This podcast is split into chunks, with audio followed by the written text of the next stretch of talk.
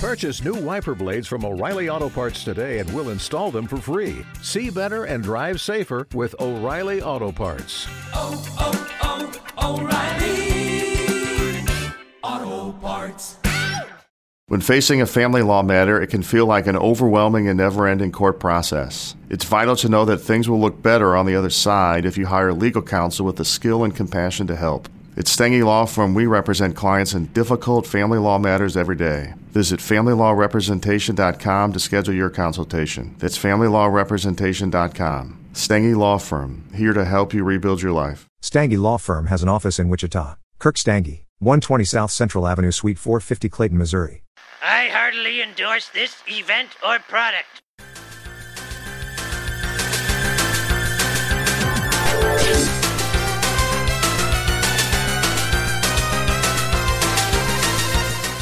Ahoy, hoy, everybody. Welcome to Talk to the Audience, where this is always death. I am one of your hosts, the wearer of shoes that parody sensationalistic news articles from the 90s, Bob Mackey, who is here with you today as always. It's Henry Gilbert, a lover of our wonderful audience that sometimes even makes headlines. Very true. And in case you aren't aware or don't remember, this is our community podcast.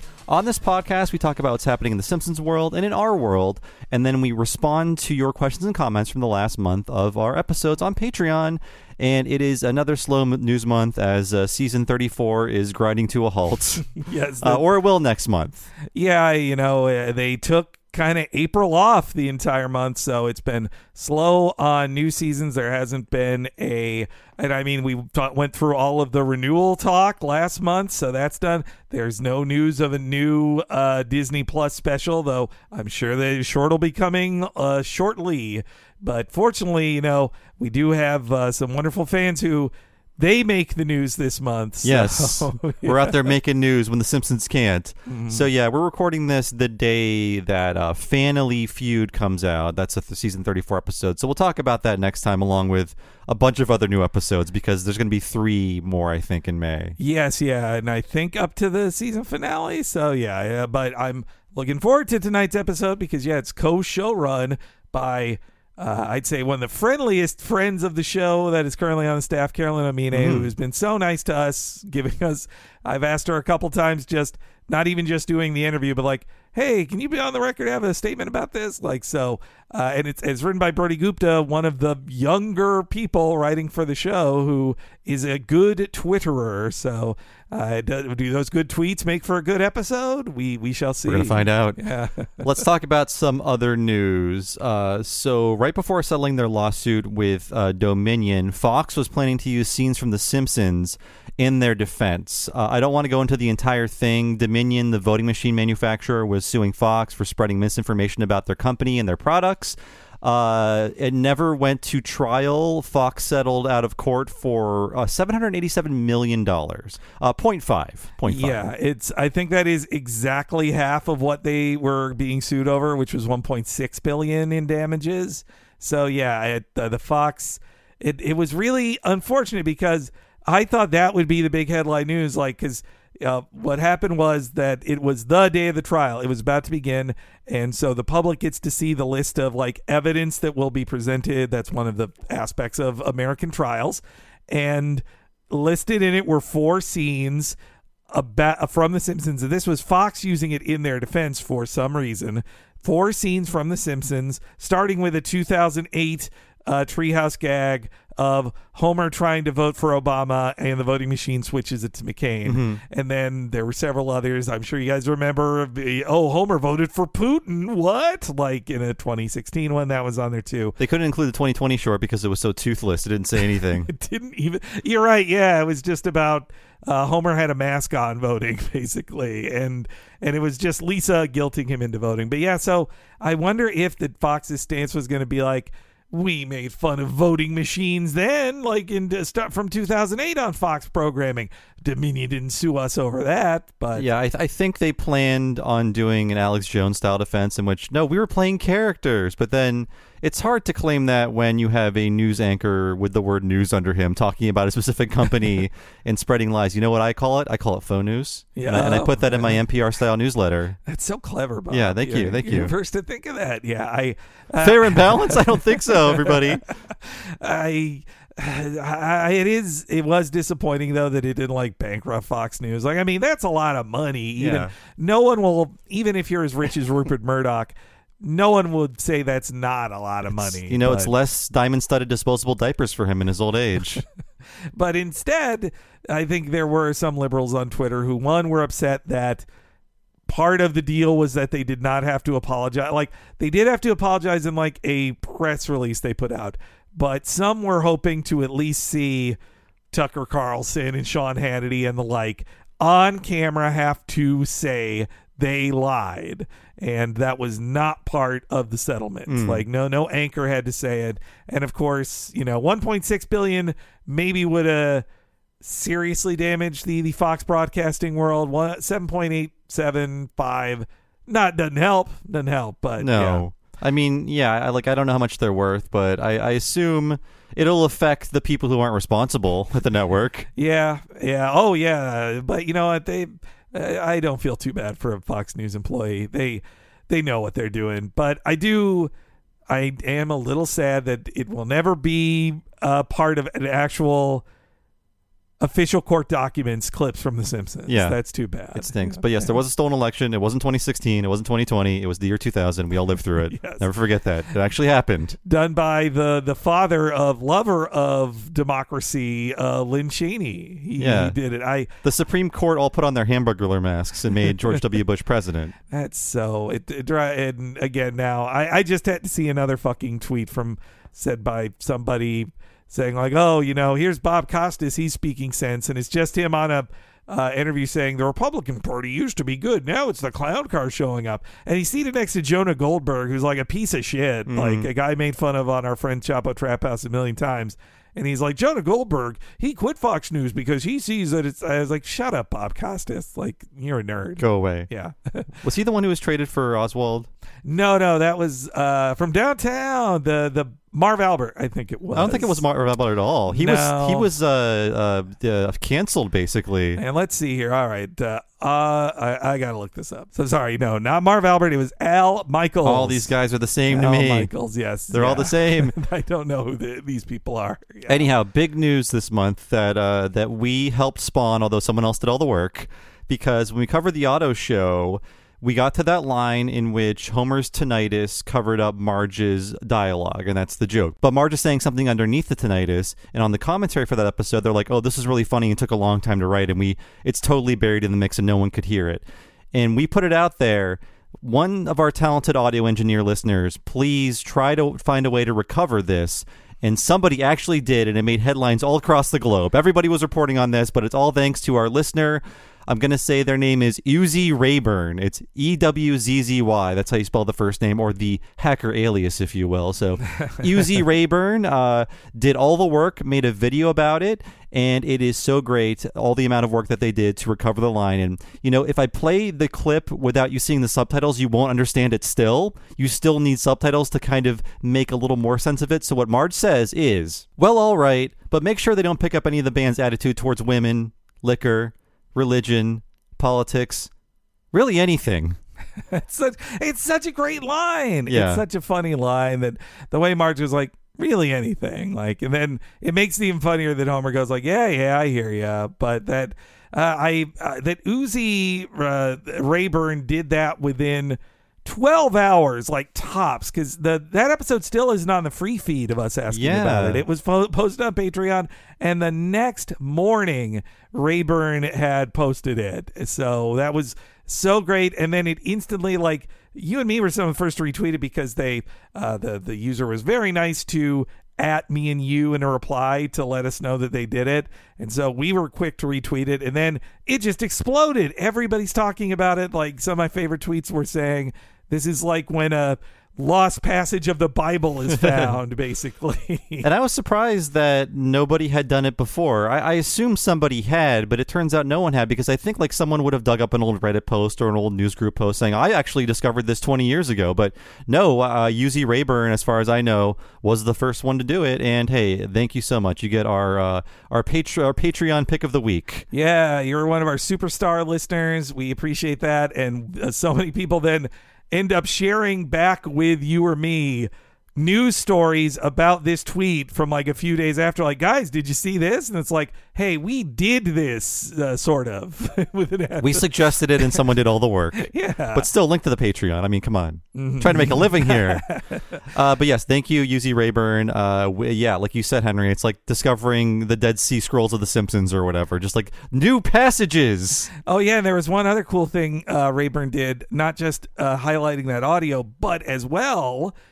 Uh, oh, and also like Al Jean retweeted it too, like, uh, uh, but also that Rayburn found the a couple other uh, audio versions like French and Spanish of Simpsons and see how they treated it, and it was a little more audible. And then someone shared with him the I believe it was the Brazilian Portuguese dub of uh, Simpsons, and Marge's lines are just straight there, the words, and there's no. It seems like the localization people in in Brazil didn't get the tinnitus joke, and so there's no sound over it. She just says the line out loud. So, I, I think in one of the dubs, she s- says the line backwards. oh, okay. But it is interesting hearing how all the other audio people had to find a way to do the tinnitus sound. They're all doing it in a different way because they don't have the same assets as Mm-hmm. the Simpsons audio people do. Yeah, it was uh, we we learned so much from it. So yeah, Yeah. th- thank you Rayburn for spreading the new and it gave the Simpsons news uh clickbait industrial complex so many posts. Like when i was look every month before we prepare these i look for new simpsons news on google and the first page was mostly news stories on uh their tweet so yep good good job. Yes, uh, very, very gratifying to finally know what she's saying there. Uh, other news items. There's more things to buy, everybody! Hooray! because the well, not this item because it's sold out already, but the retro clothing brand uh, made and sold assassin shoes. The ones from Bart's dog gets an F in season two, the ones Flanders is wearing, uh, but they're already sold out after being priced at $180. But in the 91 ep, they were $125. With inflation, probably like $400. Who knows? Yeah, I guess that's a steal compared to 125 in 1991. But yeah, they they recreated everything for it except for the price tag. They went they went up on that.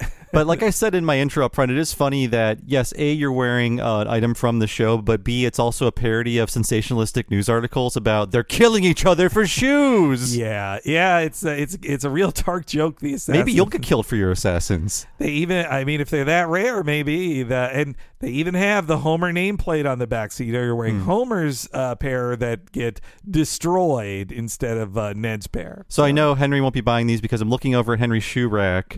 I believe there's at least six pairs of Simpson shoes on your Hmm. on your rack. Yeah, you know what? That's not that's not a that's not a joke, folks. That's not One- the full collection either. Uh, hmm, yeah, actually, I guess it's more like eight. But uh, I mean, I have my Mr. Plow shoes just for special occasions, and I do have my El Barto Adidas, but.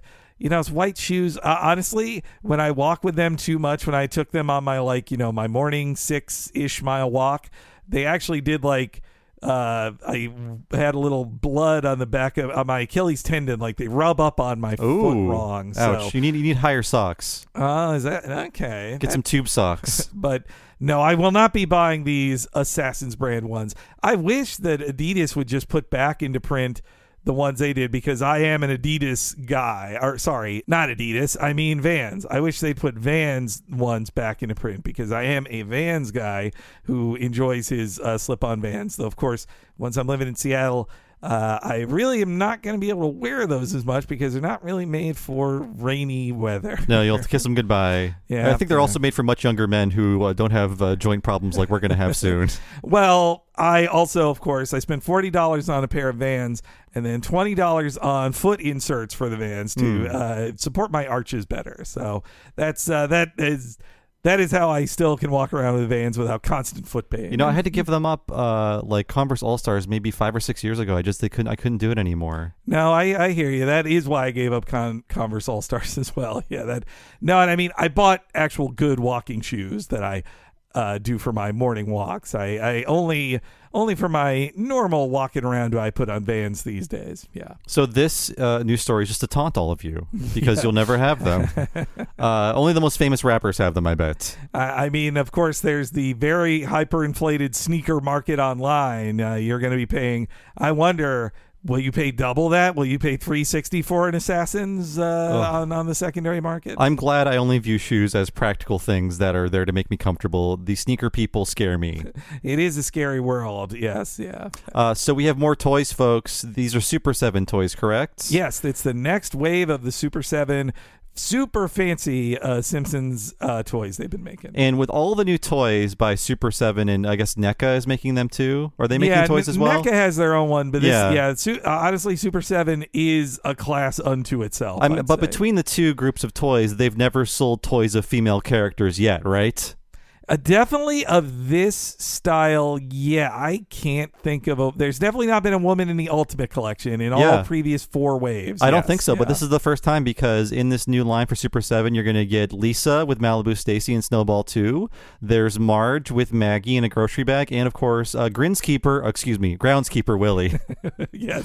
With- Though with just a shovel, uh, though. So this leaked through. Uh, it's like the cover story to a toy news thing uh, that uh, that hasn't fully come out. So they haven't shown every at the time of this recording. They haven't shown every accessory that's going to come with it. And part of the fun of those Ultimate Collection ones is the accessories. You know, of course, we all love having a Poochie toy, but it makes it even better that he comes with, you know, his guitar and multiple heads and different hands that can, uh, you know, say, uh, peace out, home slice or whatever. Yeah. So, uh, or.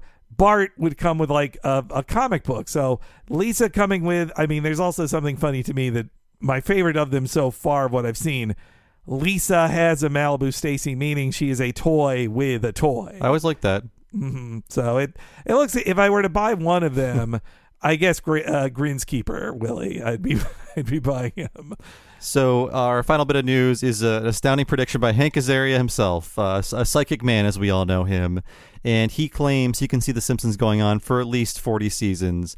Uh, here is his quote. Uh, this is a People magazine interview. Hank Azaria says, "You know, we're doing seasons 35 and 36. I guess that it would probably go to 40. It seems to be doing well."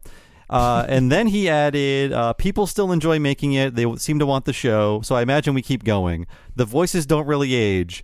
So we can keep doing it. And the animation doesn't age. The animation does get better and quicker. Uh, disagree on a few counts there, Hank, but uh, I will say you might be done with the show by season 40, but the show's not done with your characters. I can guarantee you that, pal. They've got the Azaria bot ready and going. I mean, uh, already you, we see that uh, the manipulation of old voice clips, what they can do. Five, six years from now, like yeah, Azaria won't need to do anything really if he doesn't want to. They they own every piece of him, but uh, yeah, it's Azaria has to do all of these. You know, he does more quotes than most because he's often promoting a non-Simpsons thing, and so he he gets asked about stuff like this. I I also did see a fun clip of Azaria in my feed, uh, and it's because the comedian Hari Kondabolu, he has a new uh, comedy special out that's for free on YouTube. It's called Vacation Baby, and Hank Azaria is promoting it, and it's just him talking to camera saying, "Hari Kondabolu is such a great."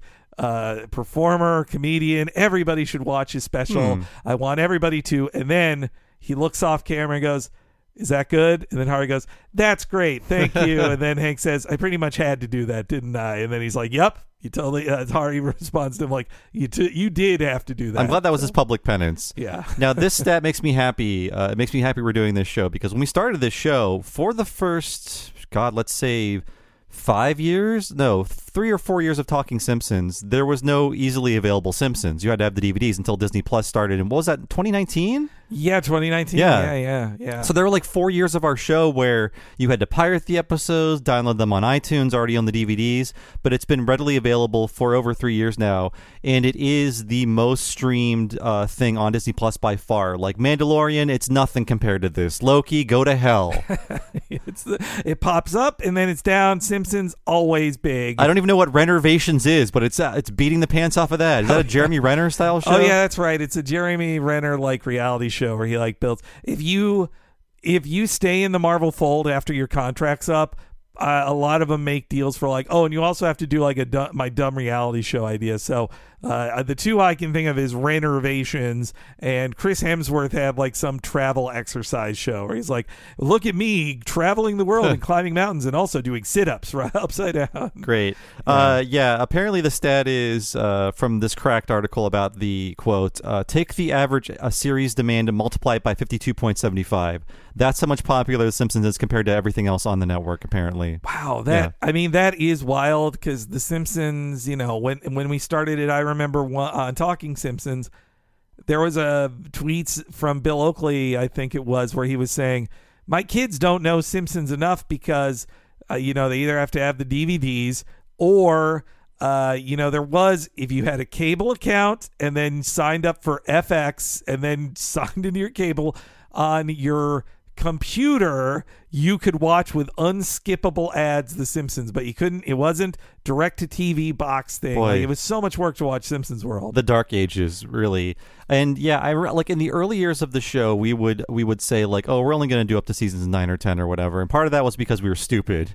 the other part of it was I think we all assume nobody has those DVDs, so who what who will our audience be? But now everyone has access to everything, and it makes our show so much easier to do and so much easier to be a listener to. I mean, in about ten years, we will hit the wall of.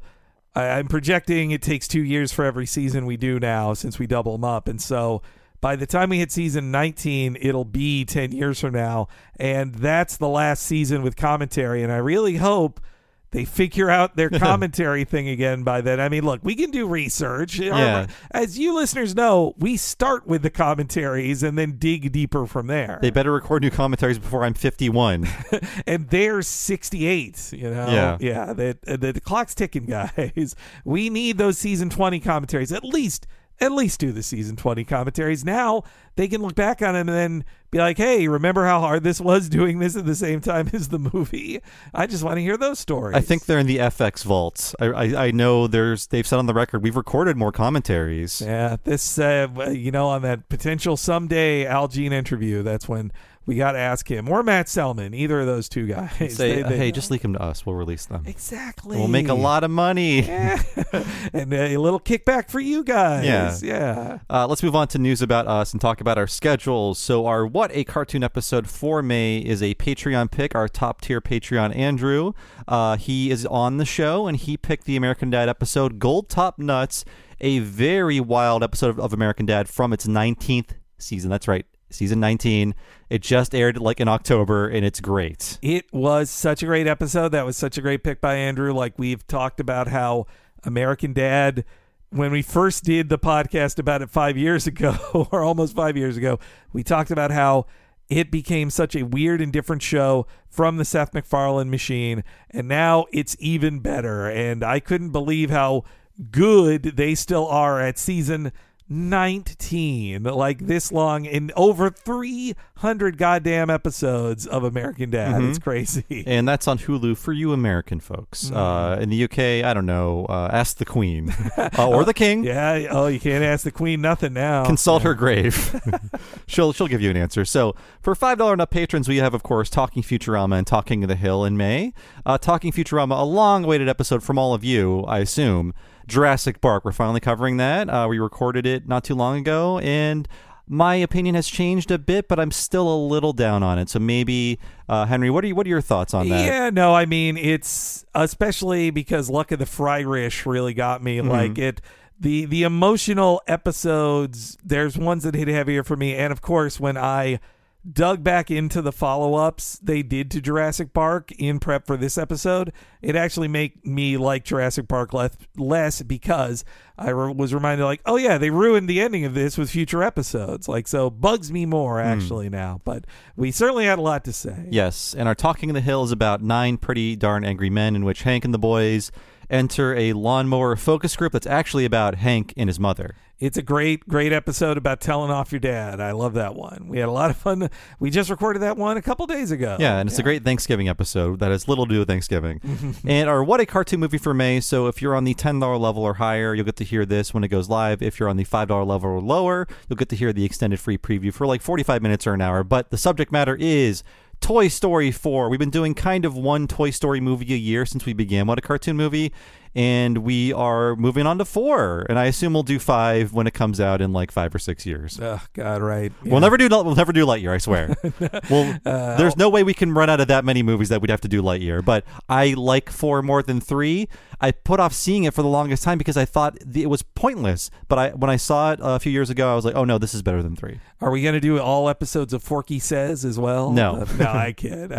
Although I do like those. I do like those. They actually are a little fun. They're they're I, I like it more than the I only watched a couple of the uh, Monsters University shorts they did. I like the Forky ones better. But yes, we're we're going into Forky territory, and that's also because uh, we previous years we did our summer at Disney Renaissance. We've pretty much covered all the big ones there. Yes, there's still Mulan and Tarzan.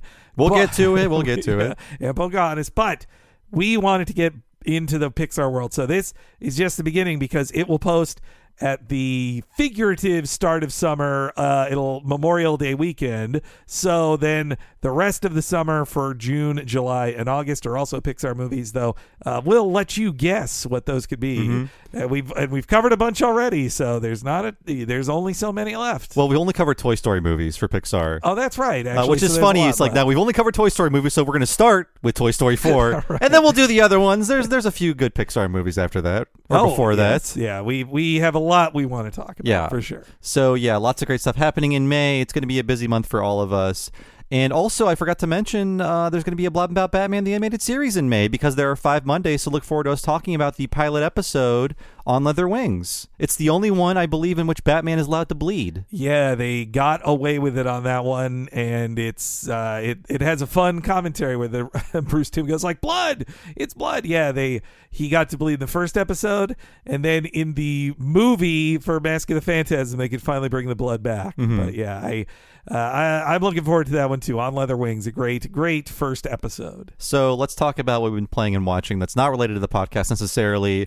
Uh, busy month for me because I took a trip uh, in April, and I'll talk more about that later. Uh, I wanted to play a shorter game before Zelda, and instead of taking my heavy Steam Deck or my less heavy Switch with me on a long trip, I took my featherweight new 2DS XL with me on the plane. And it made me realize, like, God, everything I own is so heavy except for this. Why is my bag so light? Did I forget something? No, the 2DS is basically weightless. And I wanted to start a fun game, and the Mario movie left a bad taste in my mouth, so I started up the 2017 remake of Mario and Luigi Superstar Saga, and it's unnecessary. They didn't need to remake it, but it's still a very, very good game where they change really nothing about the original. And there's another mode that's kind of fun too. Well, and there's like a side story about B- Bowser's minions in it, right? Or Yeah, something? it exists Yeah. wholly separate from the uh, the core game, but you can switch to it whenever you want, and it's sort of like its own kind of RPG.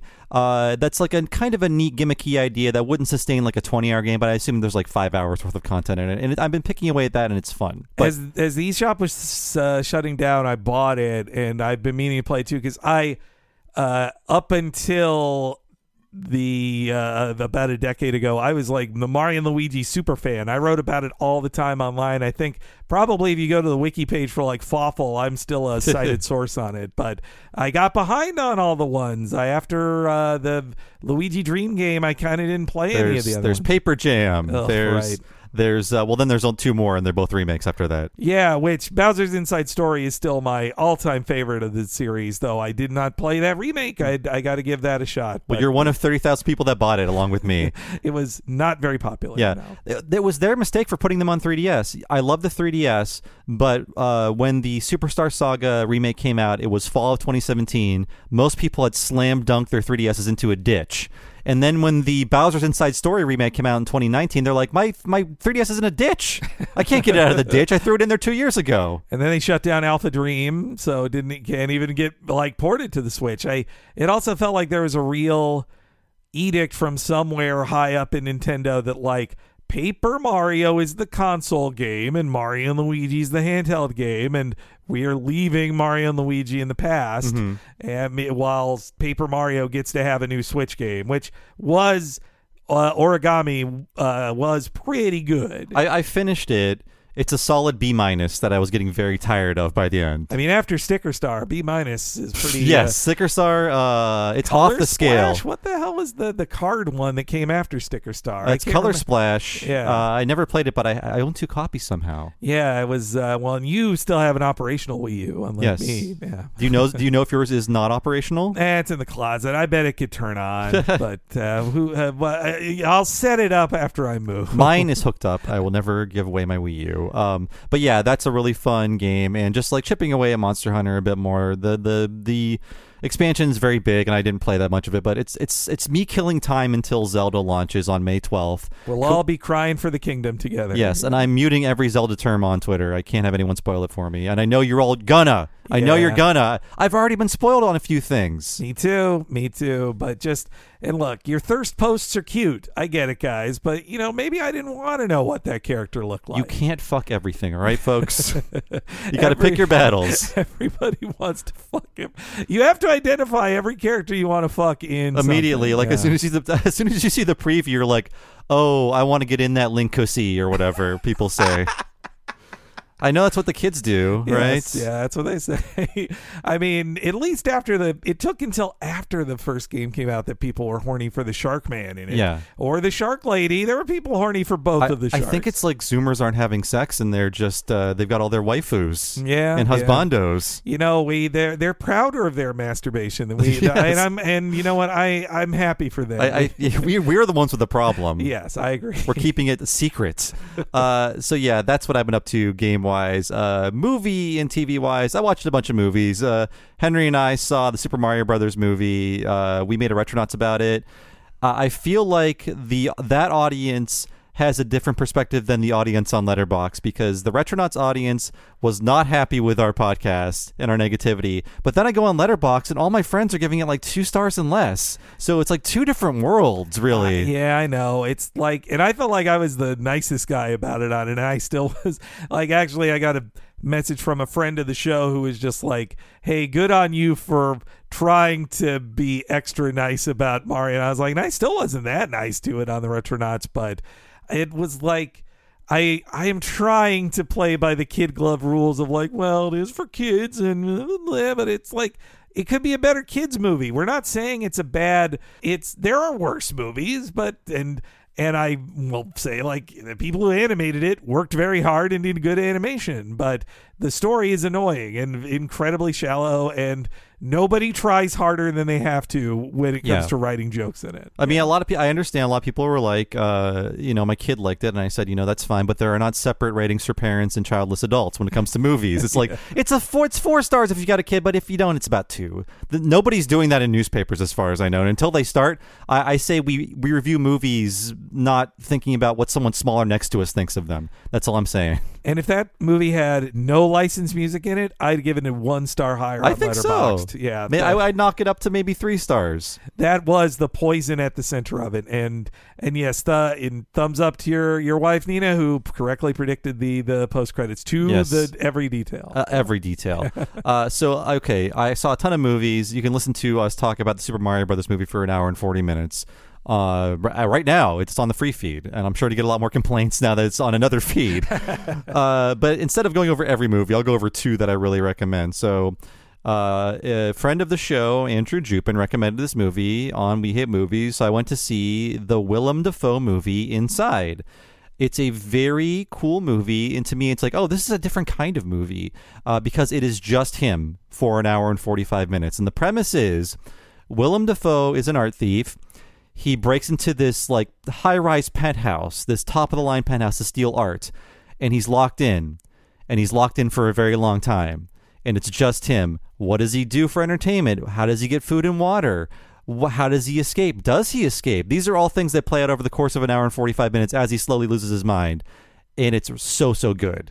man that sounds really cool i mean also because you can make that movie with many actors and nobody would care but willem dafoe is one like such an interesting actor that you want to see what he'd do with it and two like you know like this guy's so weird and intense like i would love to see what he could do with that yeah i i've been me uh your you and you and nina's thumbs up on it and also i heard jupin talk about it too i was like ooh, I gotta watch this. I've been saving it uh, to to watch my husband, who's also a big Willem Dafoe fan. Uh, of course, I think.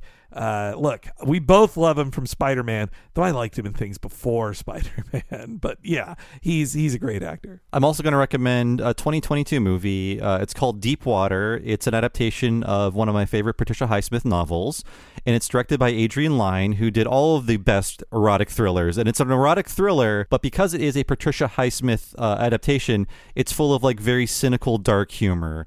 And Ben Affleck, I've never liked him, but I liked him in this. I, I think he's finally aged into me liking him as an actor. That's good. That I've liked him in things before. There's others where it's just like you're sleepwalking through this movie, and also he's. I I listened to a whole blank check recently where they talk about how Ben Affleck like aged up into being a jerk and stuff instead of like being. He shouldn't be the leading man. He should be a jerk. Like that's who he's best at playing. So I, I'm interested. Uh, that Deepwater sounds interesting too. Also, like there's, I've I've been hearing a lot of talk about the return of erotic cinema. yes, yes. In fact, like it, this movie has sex and nudity. Do you want to see the star of Knives Out with her top off? You're going to see it. That's going to happen. Sure. Hey, look, I, I wasn't asking for it, but I was like, sure. Put this on my plate. yeah, I think uh, people, it's it's a fun response to how sexless uh, most movies are now. Like nobody, no character has sex in movies. Even like if you watch like the first Iron Man, like he's having casual sex at the start of that movie, and I'm like, that would never happen in a Marvel movie now, even comparatively. Well, it is fun to see those weird, I think, hopefully in the minority takes where uh, these characters aren't consenting to me watching them have sex. Is this okay? Are we really okay with this? that that's too much internet right Yeah. there. Yeah, I agree. Uh, but yeah, Deep Water, it's kind of a slow burn, I will say. Uh, things take a while to get going, but I think it's really good, and the book is very good as well. And I'm happy that uh, before in the past, like Europeans were the only ones to do adaptations of Highsmith stuff because all of her, her books were so twisted. But uh, like we did some of the Ripley novels, and those are pretty good. But now we're finally getting into her other work, which is great, and I, I love her as a novelist.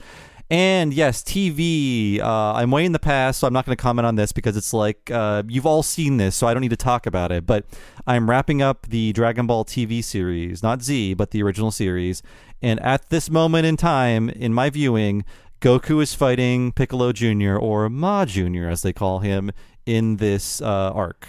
Yeah, I love that fight. It is such a great fight. Also because the Budokai tournaments, each uh, of the original pre Z, are all my favorite storylines in those. And this, as a reader, like it was so frustrating. Uh, I I haven't watched in full the the animated version. I read the comics like twice over, and it was so frustrating every time that like Goku gets so close to winning the tournament, but he denies you it every time. He's like, well, if he wins a tournament, then isn't what's he got left to do? This makes him earn it so hard to finally, finally win the tournament. And that is why it kind of, in the comic anyway, it basically has like a farewell double page spread that it's like, well, Goku's story's over, or is it? And it was his way of basically, Toriyama's way of saying, it's sort of over now, and we're got we've got a new thing. They're, they're making me write more. yes. I don't have a choice in this. it's too popular. But yeah, having a lot of fun with that. Happy to finally see this, and then I'm moving on to Dragon Ball Z Kai, which I have on Blu-ray. Uh, although I only have the first two, and then I'm, now I'm learning like, oh, they're out of print now. So it's either go to Pirate Town or buy them digitally. Dang, I Yeah. didn't know it was out of print. That sucks. Well, they the, the Blu-rays came out like literally over a decade ago. you know, after you watch that uh, this Piccolo Junior arc, it's a good time to watch the Dragon Ball Super superhero movie because my favorite stuff in that movie are callbacks to that arc. they, Hmm, okay. have, they have some really good. It as a Piccolo Junior fan, it uh, really delivers that movie. Superhero does. I I love that movie. Yeah. And since I read Bob Odenkirk's autobiography and we did the Mr. Show episode, I'm in a Bob Odenkirk renaissance right now, and I'm like, boy, I love Bob Odenkirk and everything he does. So, um, you know, I had a very long flight, a lot of travel. So I put some episodes of Better Call Saul on my uh, iPhone and I watched them. And I ended up watching the entire first season this month, uh, which I had seen before, but then I forgot the show existed, and then we started our Patreon, and then things got very busy. So all of Better Call Saul is over, but as of like April 18th, it's all on Netflix. So I'm going to keep going and watch the rest of it. It's a great show. I gotta watch that show. I've been, um, you know, my husband and I are looking for a new hourly drama to watch. I think that'd be a good one because I really, really enjoyed Breaking Bad. Uh, uh, of course, there's bad fans to everything, and uh, and you know what? Skyler's right, guys. Give her a break. But but anyway, I, it made me put off watching Better Call Saul. Now is the time to do it. In the beginning, it might throw you off because it is like the Troy McClure line now. Keep your eyes peeled because some of your favorite Breaking Bad characters might show up and say hi. right. But uh, but yeah, it's uh, obviously Saul is is um, the main character, but Mike the Cleaner is another big character in the show. I was turned off though by seeing that recent. Uh, this has little to do with Better Call Saul, but that that Pop Chips commercial with the de-aged uh, better uh, bad, Breaking Bad characters like that. That's a bummer to see. Just let them be ten years older. Who cares? I, I don't think they de-aged them. I think they used uh, technology to just change the props in different scenes and like change the Oh, lines. I don't. okay. I, as far as I know, I don't think they shot new scenes. So it was instead manipulating old shots to and getting recorded audio from the actors. Yeah. and then plugging it in the mouths. Or I maybe see. even taking existing audio and using AI to make them say new things. It's just like the Fred Astaire dancing with the vacuum cleaner thing, but now we've advanced to that level. I see. So it's creepy in a different way. Yeah. Okay. It's uncanny though. It's uncanny. It looked like I thought it was a prank when I saw that. This is a Super Bowl commercial in which it's a Pop Chips ad in which uh, Pop Chips are the substitute for meth in familiar Breaking Bad scenes. it's the blue crystal they make, Yeah. and it's the, them selling it to the the guy who really loves it. I mean, it was funny to see that guy take the bite of the chips and be like, "We're gonna sell this shit everywhere," like or whatever the lines were. Look, it's been a long time since I've seen Breaking you mean Bad. Tuco? yes, Tuco. Yeah. Hey, it's better than The Sopranos. That's all I'll say. Hey, wait a minute. I stopped watching The Sopranos. Uh, I disagree. I disagree. Uh, maybe I'll watch it. Maybe I'll start The Sopranos again. Um, but yes, uh, yeah, Better Call Saul. Looking forward to watching the rest of that, and also the new Beavis and Butthead started on Paramount Plus. Season two's out. It's going to roll out weekly. We talked a lot about it when we talked about Beavis and Butthead Do the Universe. It is great, and season two has started off in a very great way. So please watch it because I hope they make more. I, I'm behind on that. I need to give it a watch too. Other things. I went to fucking Wisconsin as the Supreme Court there flipped for uh, abortion. So that was fun. It's one of those things where I feel like I don't feel like we're in a bubble because unlike a lot of people, we're surrounded by all kinds of people and religions, and you know it's very diverse here. But we also have a lot of freedoms other people in other states don't. So when I'm in Wisconsin and the radio is on in the Uber, I'm like, oh God, this is one of those states where you can't have an abortion. And that's a lot of states, to be fair, but I'm just not used to that. And then you feel like, oh, should I give this state my money? And all these all these conflicted feelings. But yes, uh, good things for Wisconsin, but good things for me because I went to the Midwest Gaming Classic and I put on a Retronauts panel. It went great. The audience really loved it. I did it with Cole Ross and Gary Butterfield. Great guests on that panel. I'm running out of things to buy at those conventions because I don't really collect anything, but that's fine as well. And I saw a lot of Milwaukee. I ate many a cheese curd because everywhere you go, they serve fried cheese curds. I'm not again it, but I'm glad I don't live there because I would be 20 pounds heavier and I would need a second heart, perhaps a baboon heart. They do look tasty in your photographs, yes, but uh, I'd, uh, my husband would be like, if I was there, my husband would be like Marge in uh, the auto show, wishing it was never invented.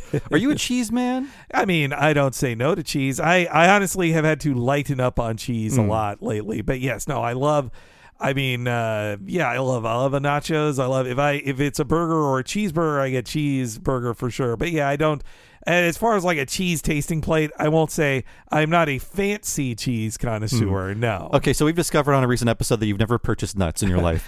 Have Yeah. you ever purchased a block of cheese? Yeah, yeah, Okay, okay. yeah. Uh, though I am the lazy type of person who more often buys shredded cheese, pre-shredded cheese. Oh, I do too. Yeah. Or, uh, you know, of course, as a kid growing up, the Polly-O string cheese or the similar. Like I like to some string mozzarella cheese, and of course, I'm a pizza connoisseur as well. So I'll have a good mozzarella or Okay, so uh, mozzarella, as they say in The Sopranos. you don't need to open your mind to the world of cheese yet. No, no. I mean, that's unhealthy enough that uh, compared to uh, compared to nuts. I did buy a bag of mixed nuts recently. I- Ooh, I, haven't opened them yet, but uh, look, uh, they seem all right. Stay, what, what's wrong with the flavor? no, no, I I'll give them a shot. I'll, well, I'm being Is it like ashes in your mouth? no, no. It's just okay. I'll say another reason, uh, and listeners will hear all about this in our Gold Top Nuts episode next week, but of American Dad. But I do think it's a little bit like a texture thing. Like I don't Hmm. like biting on nuts. Like they're just a little hard, and I, uh, you know, I have teeth uh, worries sometimes. My teeth are good and strong. They've been fixed up. Well, unless you're cracking walnuts open with your teeth, I think you're okay. I know. There's a, uh, you played the. Uh, did you play this uh, Final Fantasy VII remake DLC, the the Yuffie DLC? Uh, yeah, yeah. There's a whole thing about her having very tough nuts that break people's teeth when they bite on them, and it's a running gag that she says like, "Hey, want a free, want a nut?" And somebody bites it, and they're like, "God, it hurt my jaw." That's what scares me about nuts. When I was Uh, watching in every scene, and I was like, "Ah." That that's a video game. Look, I know. I'm just That doesn't happen in real life. Uh, yeah, I'll give these nuts a shot. okay. I'll, I'll give it give it a good nut shot is what I say. But yeah, Milwaukee looked beautiful in your photographs. Yes, Milwaukee's nice. We went to the uh, because I saw it name checked on Red Letter Media stuff. The Oriental Theater, a very nice old movie palace with like an Indian motif. Uh, very beautiful. Out of all the old movie palaces I have visited, this one has been kept in the best shape. And if I lived in Milwaukee, I'd be there all the time. It's an amazing movie palace, uh, and everything is just so well preserved. Like they really care. And as so many are closing around here in the Bay Area, it makes me more appreciative of movie palaces like that that are still around and not shut down. Yeah, I think it's because uh, let's say not a lot of people are moving to Milwaukee. You know, uh, my Airbnb was like seventy bucks a night. Holy shit. Uh, so they're, they're not looking to replace movie theaters with, with high rise condos. God, you know, I just got a fucking thing in the mail uh, saying that another building on my block got bought and will not be a business anymore and is getting turned into apartments as well. Like, yeah, it's uh, there's it's just going to be apartments for fucking students around here soon enough. But, there'll be nothing to do. yeah, yeah. What are these students supposed to do? I also side tangent. Yesterday when I went on my walk, it was like party day for the. Uh, it was you know some big event going on in the college. I live near the Berkeley College folks, and I saw any kid, anybody who is under thirty to me now looks like a child. Like I was looking at these college age students drinking and partying and playing ping pong, like shirtless guys, girls in bikini tops, walking around drinking, and I was like, "What are these children doing?" Was my thought. They're not even as old as American Dad. And I saw them drinking Borgs, which I only Hmm. know about because of uh, the Sloppy Boys podcast. Do you know what a Borg is, Bob? no, I don't know what a Borg is. Well, I know the Star Trek Borg. Ah, I'm- yes, I'm well, terrified of that. Uh, this is almost as scary. So, okay. Uh, this is partially it is a safety concern to give yourself a drink yourself, so you're not going to be drinking out of a red to- a red cup, a red solo cup that people are going to maybe dose you something with. ah, So you get yourself a uh, white carton of water, like as or sorry, a clear water carton, like a, a gallon jug of milk. Get that, empty it out so you could fit one liter of vodka into it. you pour that into the mix it with the water, and then with like Mio or some other flavoring aid, and then. You write a, na- a fun comedy name on it of like of, of that uses the word Borg in it, and you will go around the party the whole time take the cap off, take a sip, and you're just sipping on your Borg all night, and you get wrecked because you are drinking a liter of vodka. you know that's just training to be an alcoholic because you know, oh, I've just got my water bottle with me. It's just clear water. See, and you're just chugging vodka all day in your office. Uh, so that was why I, if I hadn't listened to that Sloppy Boys podcast, I would have been confounded by walking by all of these students holding water jugs that had like Sharpie writing on it. But because I knew about it, I was like, wow, these kids are getting tore up at noon on their Borgs. Wow, Borgs, Yeah. eh? Yep. It's the new thing going around. Obviously, it's not made for people in their 40s. Like you, we would be hurt by Borgs. I had a, had a hangover after having a beer and a whiskey soda one night uh, because I'm getting older. yeah, yeah. uh, and then I went to the zoo in Milwaukee, which is also very nice because as a gift for like birthday or Valentine's Day, I believe, I think it was Valentine's Day, my wife like had me adopt one of the pandas, which is just like you make a donation. Uh, and we saw the little panda Cinder, the red panda, not the inferior, greater pandas. I don't like them. Uh, but yeah, we saw the pandas just before they went into hiding. You, You have to guys- get there early to see the pandas. You guys are red panda freaks. We are. I love these red pandas. Most of what we do all day when we're apart is send each other photos from our favorite Japanese red panda accounts. no, Yeah. that, that is adorable. And okay, that's all my extracurricular activities, Henry. What about you? Uh, well, for playing, I have been uh, chipping away at Pokemon and Marvel Snap. I uh, there's man in Marvel Snap in June. They're bringing in four new Spider character related cards because Spider Verse is coming out, and I am so excited for all. You all have to buy those? Uh, of course, yeah. It's gonna cost part- like twenty bucks. 20 so- bucks? Well, for, for- four cards? It's like a season. Yeah, actually, yes. Uh, but it's Wait. like a season pass unlock thing. But Is it included with your season pass? Yes. Okay. Yeah. So basically, I don't know uh, what the economy for these things is. I'm gonna Because I- pay. oh yeah. Well, so I'm gonna pay 15 bucks for the season pass, and they will unlock as I play the game and and uh, get up to level 50. Okay, Yeah. because I only play Pikmin Bloom, and frankly, they're leaving money on the table. I don't feel like I'm being fleeced at all. no, uh, c- uh, doing both at the same time, Snap and Pikmin Bloom. Pikmin Bloom really is like I don't have to spend a dollar on it. Uh, I I I've spent maybe twenty dollars total on it for Marvel Snap. It's over a hundred at this point. I've spent in the year I've been playing it. I think, or it's not even a year yet, but close to it. But I do really like playing it. It's the most I, and you know, I don't like playing uh, online games against people, but Marvel Snap, I really do like it. You know, most games are like that now when it comes to online. Like, you never hear words or see faces or get text. It's just like that other character is another person, but it doesn't matter that they are or not. They can send one of five emojis to me. Yeah, yeah, know, it's all yeah. very child proofed. Because like I, I was playing, uh, I was actually playing Call of Duty with my friends, uh, and that's still like you can hear voices and stuff. And we let some guy on our team because we killed the rest of his team, and it's literally like a seven year old. And my friend is like, "Why does this guy leave his mic on?" And I'm like, "He's seven years old. that's why he was born when Trump was in office." Oh my god, man! That has, yeah. Actually, I walked. Also, more college talk. I was wearing my Steven Universe hoodie this morning, and I walked by uh, a, a girl who like said, "Hey, nice hoodie," and I looked at her, and again, I'm thinking you cannot be more than 20. And doing the math in my head, Steven Universe debuted a decade ago this year, so she was friggin' 10 when that show debuted, and I was an adult working at a, a video game. Did you feel like an old pervert? Eh, a little. If I wasn't, I do have the cover of like, "Hey, I'm a homosexual, so I can wear." Just be like, uh, "I worked on the show." yes. Don't ask any other questions. Uh, uh, let me pull out my photo I have with Steve, with with the creator of it. she was on my podcast. on my pod more than once. Uh, yeah. So, and then the other game I've been playing, Vladimir Putin. Putin couldn't stop it. Advance Wars is out for the Switch.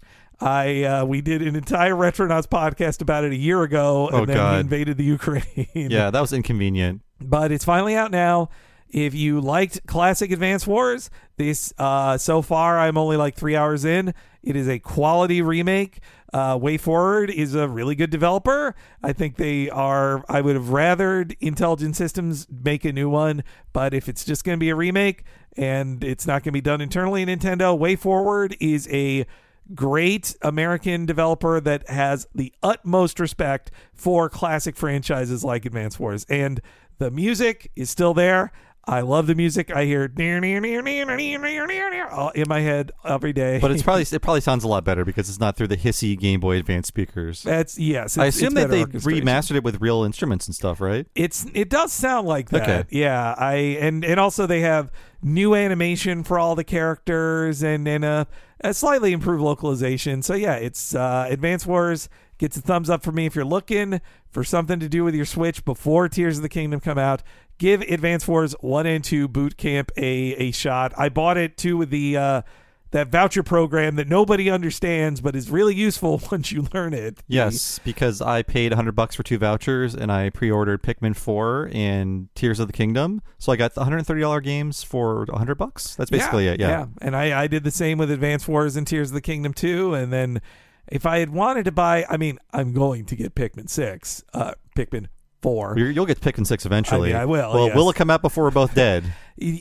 So I did this math on this, Bob, that I thought Pikmin 3 and 4 wasn't that far apart, right? It's a decade to the day almost. Like it Yeah. was July tw 2013 and July 2023. And I think between Pikmin two and three, it was nine years. it's actually less time than between 3 and 4. I couldn't believe that. Obviously, those 9 years felt shorter or longer to me than the last 10 years, mm-hmm. but uh, so anyway, yeah, that's that's what I've been playing.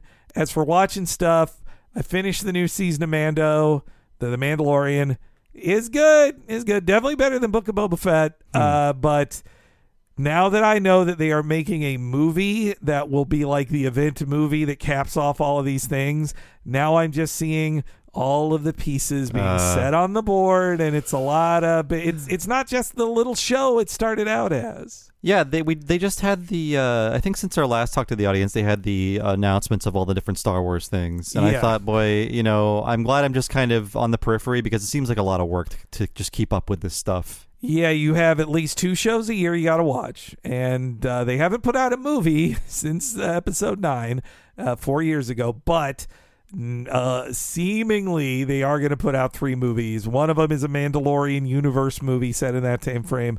Another stars Daisy Ridley. She's coming back as Rey, and seemingly no one else is. It sounds like. I mean, if you look at her IMDb, she's not as busy as the other stars of the the new trilogy. She couldn't be as mean in the press. It sounds like as uh, some other folks. She, uh, yeah, I wish she had the John Boyega of like "fuck this" attitude, or the Oscar Isaac attitude of, "Well, if I want a whole bunch of money, I guess I'll come back, but right now I don't want a whole bunch of money." Uh, and so, also, I hate to endorse the HBO Max app because it uh, HBO Max is only doing or Max. Thank you, thank Sorry. you. Max is only doing dumb things and canceling shows I like.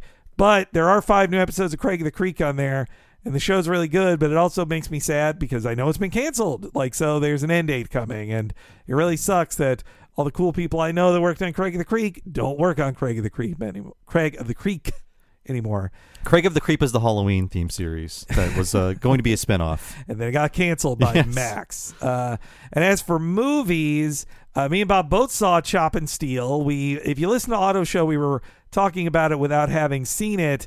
Now we've seen it and got to hang out with Nick and Joe in person. And Chop and Steele gets a thumbs up from us. It was it was really good. Yeah, it's basically the story of uh, Nick Prueher and Joe Pickett of the Found Footage Festival, who they are, and how uh, basically a series of pranks escalated into a lawsuit. But ultimately, the movie sells itself on being about a lawsuit. That's a minor part, but I was okay with that. It's kind of like a through line that is used to structure a story about what it's like to build your life around having a weird internet job. It was uh, it was extra interesting to be me and Bob watching it together, and, and afterwards saying like, "Hey, that's us, isn't it?" Or, this is this is kind of similar to our lives, which we got to tell Nick and Joe in person. They were they were very nice. Nick Nick got us. Uh, he he shared his free drinks with us at the the Alamo draft. Yes, we got free tickets, free drinks, and they were so nice to us, and they're great guests too. So Great, great guys, and you. we got the frisbee fuckers frisbee. You caught it. I, Yeah. I kind of like slapped it to you.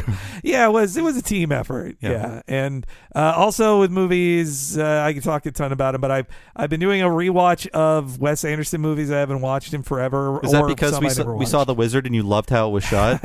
You know that that exacerbated it, but it was the new trailer for Asteroid City made me realize there's three now two Wes Anderson films I actually haven't watched. So I was like, you know what, I I should watch them, and I wanted to re. I broke out my Rushmore Criterion collection. I don't think I can watch Rushmore with like an un, like a truly critical eye be, anymore because I watched it when I was literally the age of the main character in it, and it is the exact like gifted kid bullshit that syndrome. I that little snot boy, I'd like to punch him good.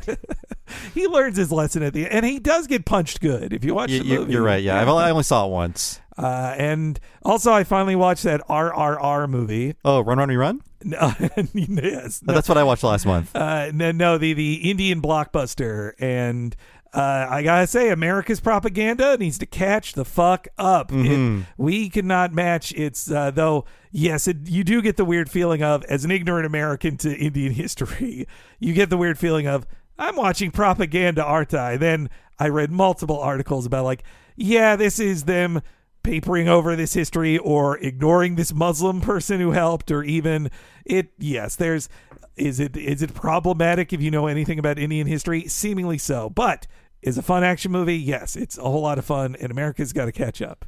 And yeah, I also saw that Dungeons and Dragon movie. Pretty good. Pretty good. Not great. It's fine though. I, I liked it. It's good. I, I I wish that the place I saw it was selling that giant drink that Nina had when she watched Oh, D and D. Sorry, only in Canada, Americans are not responsible to have three ounces of liquor in a mixed drink at the movies. I I get it. We we aren't. We aren't. So we take out our guns and shoot everyone in the theater. So yeah, that that's uh, most of the films I saw this month, and soon I'll be watching Isle of Dogs. Uh, Oh. And look, I got to be a completionist. Report back on that, please. I, I'm curious, and it's it's the only Wes Anderson film that's on Disney Plus. Also, That's Yeah. great. It's a Fox movie, that's why, right? hmm hmm Though Fantastic Mr. Fox should be on there too, because it's also, I mean, it's literally a Fox movie, but it is also a Fox movie. Hmm, makes Yeah, sense. Yeah. Let's move on to uh, questions and comments. We're talking Simpsons. The first episode, of course, is Black Widower, and Thad Komorowski says, uh, to shock us all, the Dean and Jerry reunion is a myth. They had several public appearances together beforehand. It just may have been the most widely seen one. Jerry Lewis's archivist, Bob Furmanek, gave a presentation about it at the MoMA. I was not there, Thad, but I'll take your word for it. But uh, yeah, we were all lied to. Yeah, which it's again like this was in real journalism things. Like I read it was uh, in like Hollywood Reporter, just treating it as like a fact of like, yep, they. It, I, I guess it's like they say in the man who shot Liberty Valance, they want to print the legend. They don't. Nobody wants to talk about the real history, and I mean, even you want to see the clips of Jerry Lewis on. Larry King saying like, "Yep, that was when we finally reunited and we had a good time." And now I, I should have counted on Thad knowing that it wasn't true and that they'd they'd been together many times. They're just doing it for the camera. And now they're in hell for lying. That's how it works. and and other things. Yeah, I'm lots sure. of other things. All the secret murders. Uh, also on that episode, Michael Bentley says regarding the discussion of the sex appeal of a young Frank Sinatra, some of it came from the early days as a crooner. These were singers who realized that electric microphones meant that you could sing in a quieter, more intimate manner than in the days before amplification. Sinatra's young female fans were likely first encountering his voice in a shockingly personal format, adding to his sex appeal. An earlier crooner, Rudy Vallée, claim, quote, claimed his sex appeal consisted of a phallic quality in his singing. This Web 1.0 book excerpt has an overview of the whole phenomenon, and then he links to Roots of Rock is the the book there, so or the reporting. So yeah, I didn't. Uh, I, the way Bentley talks about it, it sounds like that Frank Sinatra was one of the early ASMR guys. he came after the megaphone crooners.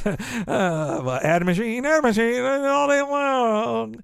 That, but I didn't. I never thought of like that's why they were literally called crooners because, and that is how the parodies in Looney Tunes were animated of Sinatra. His mouth is like over the microphone, like holding it like a woman. Yes, yeah, and they and then the ladies all lay their eggs, as it were. They certainly do. uh, moving on to the frying game. Uh, boy, what an episode that was.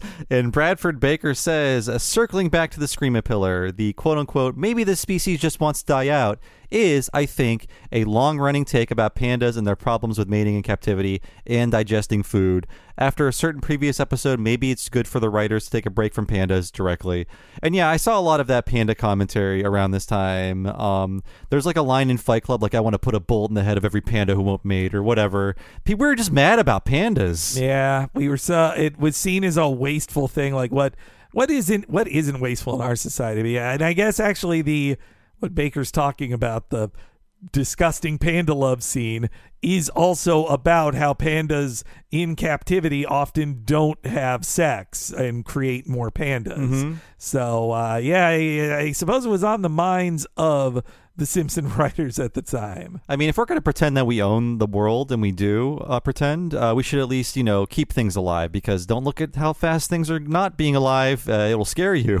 Yeah, it'll be one. It'll be like that scene in uh, Smiling Friends where a character says like, "We're running out of helium in the world," and the character looks it up. Is like, "That's that's for real. That's not a joke. That's really happening." And it's just it's one of those facts that makes you sad. and uh, Carlos Ramirez has a great point that I'm uh, neither of us can't thought of during the recording. Since season 13 is in the era of needing to compete with the crassness of South Park and Family Guy, it's important to note that this episode seems like a complete ripoff of the season 3, episode 17, Family Guy, titled Brian Wallows and Peters Swallows. In 2002, I actually got the two mixed up. In Family Guy, Peter grows a beard because he loves Grizzly Adams, and then it's thick enough an endangered bird makes his beard home and has three babies in it, while an EPA type tells him he can't get rid of them. And in the same episode, the other storyline features a DUI arrested Brian doing community service by doing Meals on Wheels and befriending a reclusive old lady with an interesting past. it is the same. Like, and we did that for a What a Cartoon many years ago now. It's a good Family Guy episode too, a good uh, early one. It has a great song in it, but I can't believe when we were doing this one, I wasn't thinking maybe that's another reason why I didn't like that frying game episode because I had seen that Family Guy and was thinking, wait, this is similar to that Family Guy episode. Simpson should not be making me think they are copying from Family Guy. It needs to be the other way around. Obviously, there was no theft uh, because they aired like five months apart. So Yeah, and oh, and, and Peter's Swallows also has a great song in it, unlike this episode. yeah, this one should have had music in it, uh, a sung song. Uh, let's move on to the auto show. And Drew Mackey says. Uh, unless I am mistaken, the entity most associated with the lyrics to Spanish Flea that Homer sings is the Doodletown Pipers, which sound made up but are real. And in season 8, they get name checked as a band that Homer likes. Weird circularity of pop culture references here. And uh, here's the quote from The Mysterious Voyage of Homer. Homer is looking at records. Look at these records Jim Nabors, Glen Campbell, the Doodletown Pipers. Now look at her records. They stink. they stink. I and it's a great image. He like shoves her records to the side, like they stink. And God, that's such a good line. But I didn't. Yeah, you know, I the the artist I mentioned in the episode that was the first one that came up when I was looking for the lyric version. But now I got to look up this Doodletown Pipers version, which uh, that's just a funny. It's funny to hear Homer say bad band names like Doodletown Pipers or Starland Vocal Band. we never saw that tattoo again. Uh, also on that episode, uh, comments on We On Me says Kent Brockman's reference to riots at the premiere of Mozart's The Magic Flute is most likely referring to the riot at the premiere of Igor Stravinsky's ballet The Rite of Spring in 1913. The popular narrative is that the avant garde style of the composition was so shocking that people in the audience exploded in rage at it, but this has likely been exaggerated by history. It's a line that always confuses me because it's such a specific thing to get wrong, and I have to assume that Kent naming the wrong classical piece here is just a joke that doesn't really land. I think I saw somebody else say that's like it's probably just that they didn't have Google and they misremembered the wrong one in That, the room. that person was me. Oh, well, yes, that was me. Hey, I think this Bob guy is right about this. I feel like if it was a joke, it'd be bigger. I feel this is just like people misremembering a fact when there wasn't a easy way to look it up, which is which will happen in the future on The Simpsons. You know, just like oh, wasn't this thing a thing that happened? But it turns out to be like an urban legend or something. You know, comparatively, uh, for the, a lot more shows they had a good batting average for how many times they guessed at a memory of something. uh, Yeah. without the internet to get help them. Yeah. Uh, moving on to what a cartoon movie, Chicken Run, and I will say that uh, I think that's why I was so uh, unimpressed by the Mario movie. I just rewatched Chicken Run, and it's so good. It has a real script and characters and all the stuff you want in a movie. All the movie parts are here. It's a perfectly plotted film compared to Mario, which is like a plot by committee kind of film. Well, my baby sucked on his fist, and he loved that whole movie. I'm sorry, parents. We love you. Uh, Adam E says, I'm enjoying the discussion on the UK itself, as it's always funny how often I hear Americans refer to the UK as simply England. While most of the time it's not untrue, since they probably are from England, there can be baggage from that. Uh, the full title of the UK is the United Kingdom of Great Britain and Northern Ireland.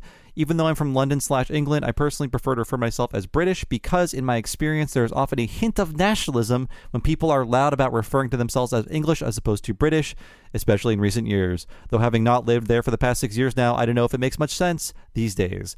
Um, yeah, I it's still in my head. Even with this clarification, I'll just think: is it is it UK, is it Britain, or is it England? And then when I think of someone from there, I'm like, are you British or are you English?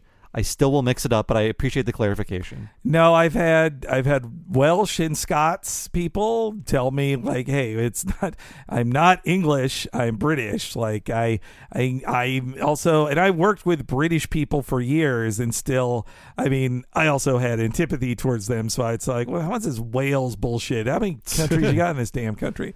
I would I would joke to them and mean it because I didn't like them, but um, you know, I Hey, they're doing better than us, even with Brexit. You know, I don't know. They they're like worse than us in some ways. When Uh, they lose their health insurance, then we can say they're on our level. All right, fine. Yeah. No, uh, well, that's why it always surprises me when England like does something that's more closed-minded than America, like usually with trans stuff that I'm just like that we're catching up. Sadly, it really sucks. But it makes me go like, I thought you guys are supposed to be better than us. What the fuck is this shit? But also they're just sad.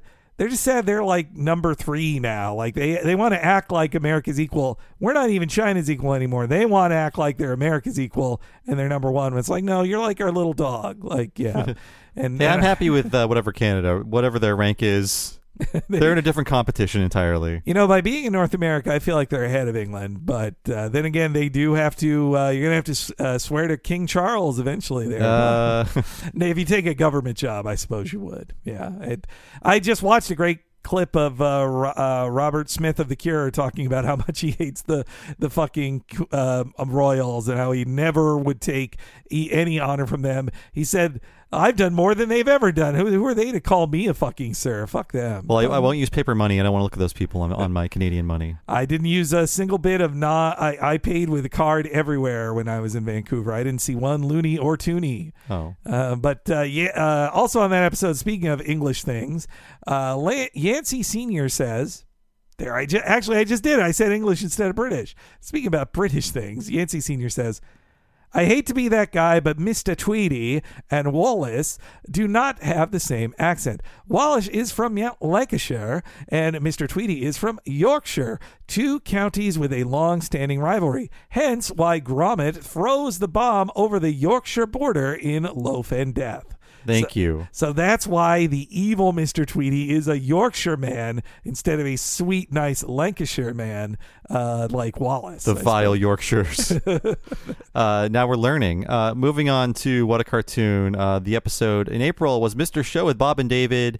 And Maru-chan sub says, and I have to assume this is the account that subs the Maru-chan doing anime. doing great Yeah. job. I just saw they posted another classic. They they uh, subtitled that obviously don't get to be on YouTube anymore, but you can find them. It's easy. Yeah. Uh, so they say after a spotty history of making people watch Mr. Show sketches and getting lukewarm reactions at best, I tried showing off the Fairsley sketch a few years ago at a party, thinking it was a slam dunk. I was instead greeted with righteous fury from a woman in her mid 20s about the horrible injustices on display and how there was nothing funny about the misery being inflicted on that poor man by a cruel and abusive competitor. But she did chuckle at the cock ring warehouse commercial, however. So Hey, any cockle do. that's what he says. Yeah. That's what Bill Odenkirk says. The man with a PhD in a chicken outfit. the uh, the the list of uh, of all of the different cock rings, and again, I I was the dumb kid uh, teen with my friends saying like, "But what's a cock ring for?" Like, I did not understand what a cock ring was for. Did And, they? Uh, at least a couple did. Uh. Though I would say of our group of six, I think two had had sex at that point. I see. Yes, You know, no one's making cock ring jokes anymore. And they must still be getting used, right? I, I'm, you're asking the wrong guy. I mean, in general, yes. look, I they're not in my repertoire. Jeez, Uh, we're, we're saying too much. sorry, but but anyway, it it I understand how somebody watching the Fairsley sketch will just think it's too mean, or you're just laughing at someone's misery. But it I it as we said on the episode, I love that a dark dark sketch. And uh, oh, and James Babbo says on the same podcast, back in the '90s, if you hung out on the Lower East Side of New York City, especially in the Horseshoe Bar on Seventh and Avenue B, famous for the attempted murder scene of Frank Pentangeli in Godfather 2. You could meet alt comedy performers. My friends and I drank and smoked weed with members of the state often. That's how we found out about a new live alt show starting that week called Stella. At the first performance, there were more people on stage than in the audience. Later, when the word got out, it became standing room only. I spilled my scotch down the back of a wasted Ben Stiller, and he didn't notice, but I digress. A quick aside, I am very jealous this person got to see Stella's like first earliest performances.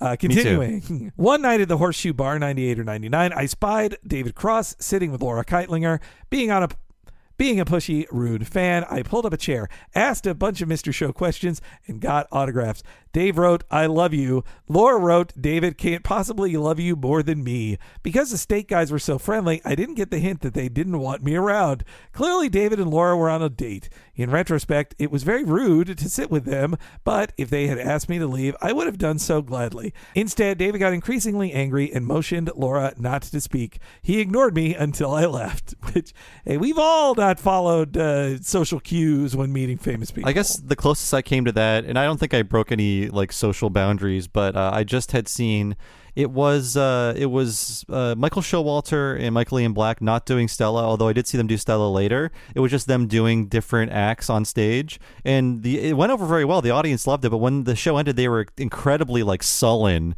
And I wanted them to sign my copy of Stella, the DVD, and they barely like even looked at me or looked at the DVD. I just have like messy scrolls on my DVD to this day, just like not even looking, just like scribbling on it and giving it back to me. Man, why were they so sad? If it went so well, why were they sad? Well, I- I've turned against Michael Ian Black these days. well, that's true. Maybe he got a bad email from from his best friend, Meghan uh, McCain? Meghan McCain. Is yeah. he has he still been hacked? Is he still hacked and he can't come back? I haven't looked at. I mean, I unfollowed him a long time ago. It's sad because MIB was one of my first Twitter follows, and now, uh, I mean, it really was Bernie Sanders. Like that's why the the 2016 campaign of Bernie Sanders was when I unfollowed him because he just was too insufferable. Uh, yes, he got his account back. Thank God. He, Well, he was one of the first person I fo- people I followed. He's like one of the first guys on Twitter. Period. he had funny tweets back Yeah. in the day and and you could and you still get those fun moments on Twitter you know obviously Twitter is a touchy subject. We're in the blue check era right now.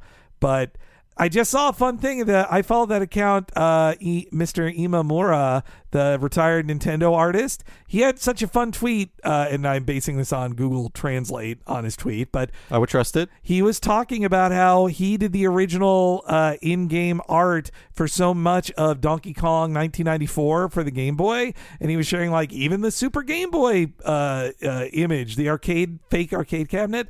And I was like, man, this is what Twitter is for. Yes, exactly. Yeah. yeah. I consulted that account a lot when um, I was doing my Star Fox episodes of Retronauts last year. It was a great follow, and I and all the other listeners of that episode appreciate you, Bob, alerting us of, of Mr. Imamura. Moving on to Talking Futurama, Bender should not be allowed on television, and Joe Hodgson says, As a former punk rocker, I was really tickled to hear TV Party on Futurama and the parody at the end, even though Black Flag wasn't one of my go to bands.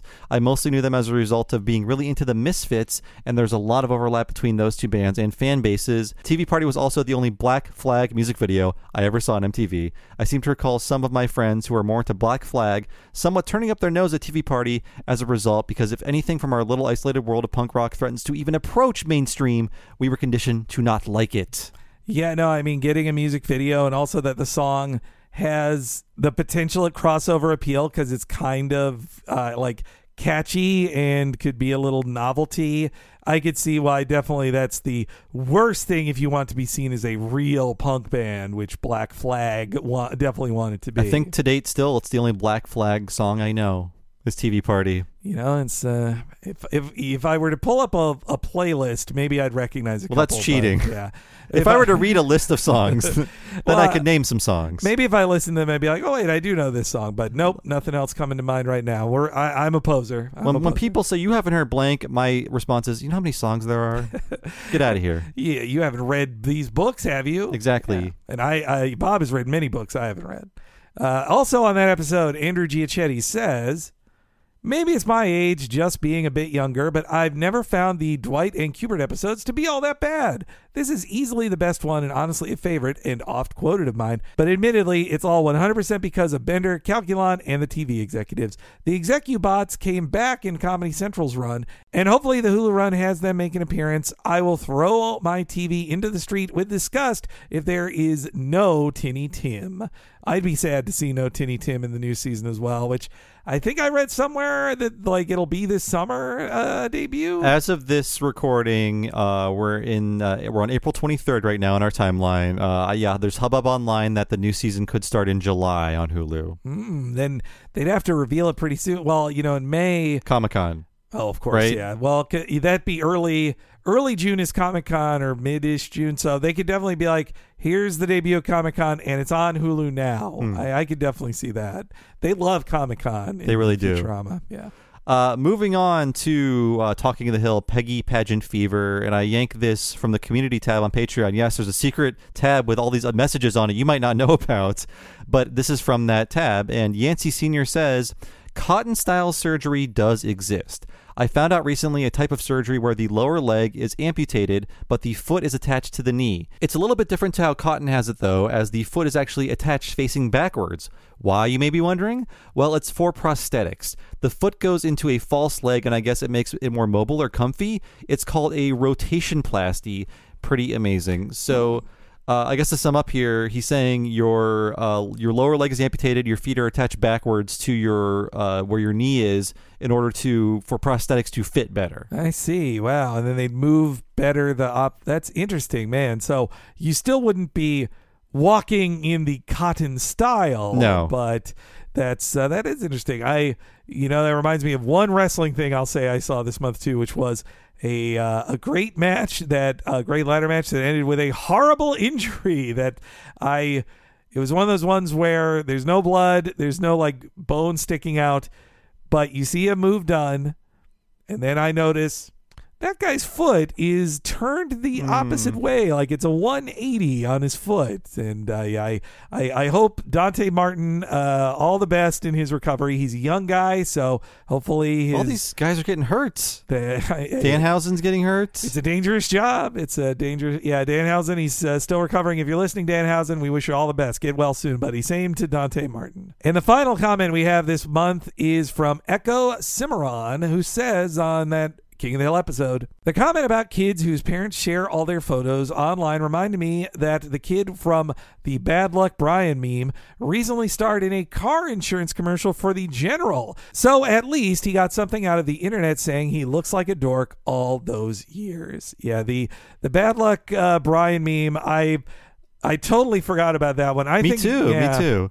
Uh, Because it's it's just an image. It's like it's like one of the uh, advice animal style like meme images, which now that's like from the early 2010s. I want to say maybe late aughts. hell, yeah. yeah. it's it's whatever Elon Musk is posting. right yes and when i think my first thought of like bad luck brian i was like wait is that the is that the the opposite of the dude who's smoking uh the feels good no that feels good man is pepe but the guy with the the blunt in his mouth who and it's like everything works out for him kind of guy but uh, look i i'm now i'm sounding very old as old as elon musk uh but that I'm glad that kid uh, that who's now an adult got got at least a little paycheck from the general, which the general is. I love how cheap it is. I hope the general never like looks better as a CGI. If you don't know out there, the general is a car insurance guy who is extremely cheap and bad CGI, and that's kind of what I love about him. You know, I was looking at like another meme kid and what happened to him. He doesn't have a uh, a ad deal, but I was like, what happened to the I Like Turtles kid? Do you know the I Like Turtles kid? I do know of him. Okay, yeah. yeah. in case you don't know, listeners, uh, it's a kid on local TV. He's at some like fair or something. He's he's painted up like a zombie, and the reporter puts the mic in his face, and all he says is "I like turtles," and that's it. uh, but he's doing well, and he's I'm sure he still likes turtles, but he's not a you know with with Shaquille O'Neal in a general ad. That's a good. Uh, that's good to know. I I only know it because there's a pro wrestler named Darby Allin who looks like that kid and has face paint on it. Like he he's a thin, very thin guy with blonde hair and paints his face, and uh, his enemies have sometimes called him the "I like turtles" kid. Ooh. So, Uh, apparently, this guy still likes turtles a lot. So you know, he's he stayed tr- true to his roots, I guess. Turtles are great. Yeah. they're, they're, they you know, I I'm scared of being bitten by one, but they seem pretty nice. Mhm, Yeah. Just don't pick them up because they're covered in disease, like most wild animals. Oh yes, don't do that. Yeah. Thanks for listening to another episode of Talk to the Audience, folks. Uh, it's going to be a very, very busy month in May on the Patreon because we've got Talking of the Hill, Talking Futurama, Blah Blah Batman, and also Toy Story 4 for everybody that's a patron at patreon.com slash Talking Simpsons. And I am currently uh, mostly my wife because she's doing all the work,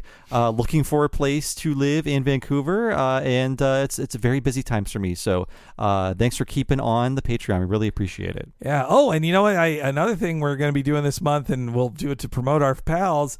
We Hate Movies is coming to uh, California this month, and if you want to see them on May 18th, maybe you'll be in the same audience as us Yes. in San Francisco. at, at Cobb's Comedy Club. I've been there before. I think I saw I think I saw Whitest Kids U' Know there perform. yeah, hey, I was in that same audience. Did they do the they did the Lincoln sketch there, right? Uh, yes, Yep. it's the perfect place to do it. That's why it works a lot better. When I saw it live, I was like, oh, that works a lot better live than. uh, I understand it now. yeah. But yes, uh, thanks for listening, folks. See you again next time for another episode of Talk to the Audience. Take care.